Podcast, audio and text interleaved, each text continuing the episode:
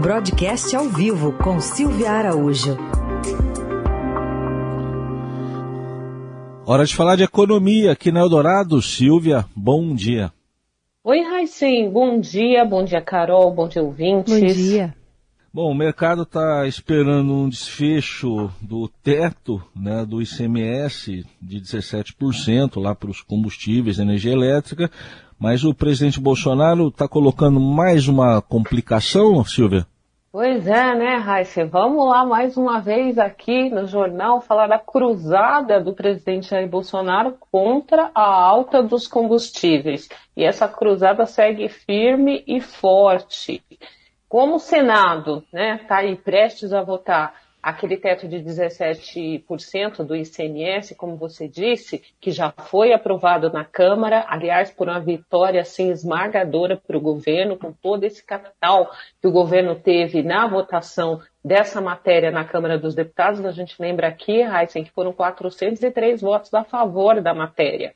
Ou seja, o, os deputados ali entregaram realmente o que o presidente Jair Bolsonaro queria, mas lá no Senado a coisa está um pouquinho complicada, porque os senadores geralmente são mais aderentes aos governadores de Estado e aos secretários de Fazenda, e aí a, a, conversa fica um pouco mais dura, né? A gente lembra que os, os governadores estavam querendo aquela compensação, né? Uma compensação é, para as perdas que veriam com, essa, com esse teto do ICMS de 17%, e aí o, o ministro Paulo Guedes é contra dar esse, esse essa compensação, aí falaram numa compensação se tivesse 5% global de perda, enfim, tem muita discussão no Senado, não teve desfecho ainda no Senado com relação a essa matéria, e aí o presidente Jair Bolsonaro ontem vem com essas novas medidas, né? Que é zerar os impostos federais. Só que isso depende de um projeto de emenda à Constituição, uma PEC, e a gente sabe que PEC é muito difícil de ser aprovada, ela precisa aí de 308 votos em dois turnos na Câmara e também em dois turnos em maioria no Senado, e é mais complicado de você fazer uma PEC aí em ano eleitoral, enfim, a gente já sabe todo esse calendário que acaba impactando a tramitação das matérias no Congresso Nacional.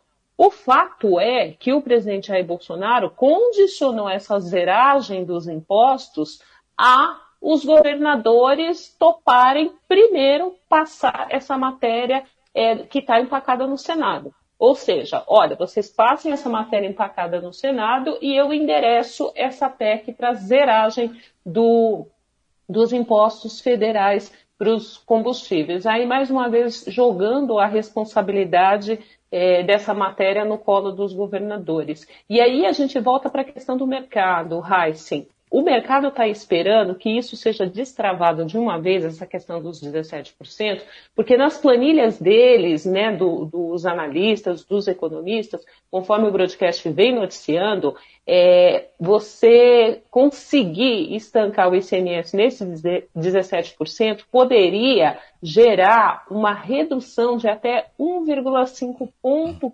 percentual na inflação desse ano. E o que isso significa? Significa que tiraria todo o risco da inflação desse ano de 2022 no ano eleitoral de ser entregue uma inflação de dois dígitos pelo segundo ano consecutivo. Então, toda essa questão dos combustíveis é, sim, para tirar a pressão sobre a inflação. O presidente Bolsonaro está correndo aí contra o calendário eleitoral, na verdade, o relógio eleitoral que já está correndo é, rapidamente, a gente já está aí em junho, falta pouco tempo para a eleição e pouco tempo também para qualquer medida ter efeito sobre a inflação.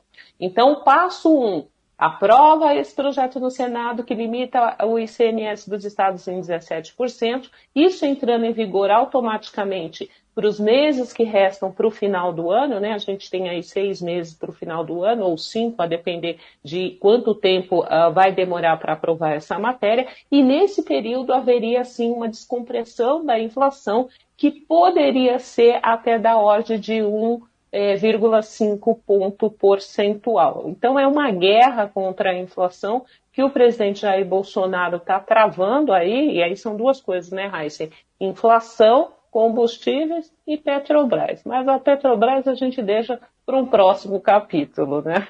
É isso. Aliás, estava lendo aqui uma matéria que acaba de sair do André Borges, cujo título é Caminhoneiros dizem que governo propõe solução tabajara para preço de combustíveis. Apesar do presidente estar tweetando que a, toda essa movimentação é sustentável e, e a palavra que ele usou foi responsável.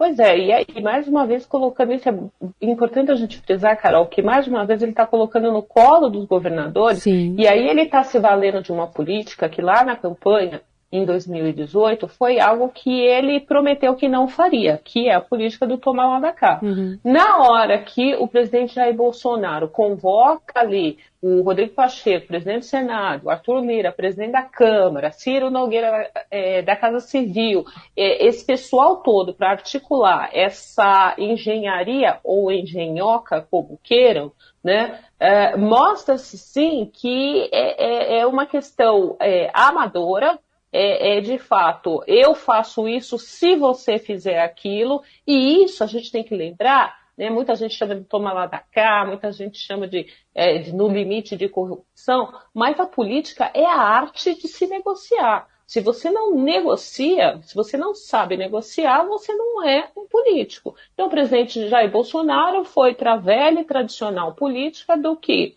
olha, vocês passem essa matéria dos 17% e eu prometo enviar um projeto de emenda constitucional para zerar os impostos federais. Em ano de acho eleição, vale né? gente...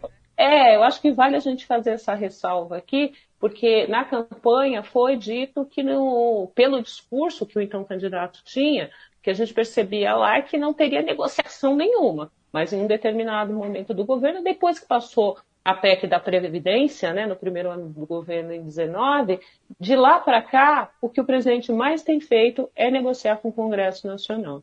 E só para fechar, Silvia, acho que dá tempo ainda da gente falar rapidinho sobre liberdade de imprensa, o quanto é importante essa atuação é, das mídias como um todo para olhar e escrutinar todas essas ações do governo, por exemplo, né?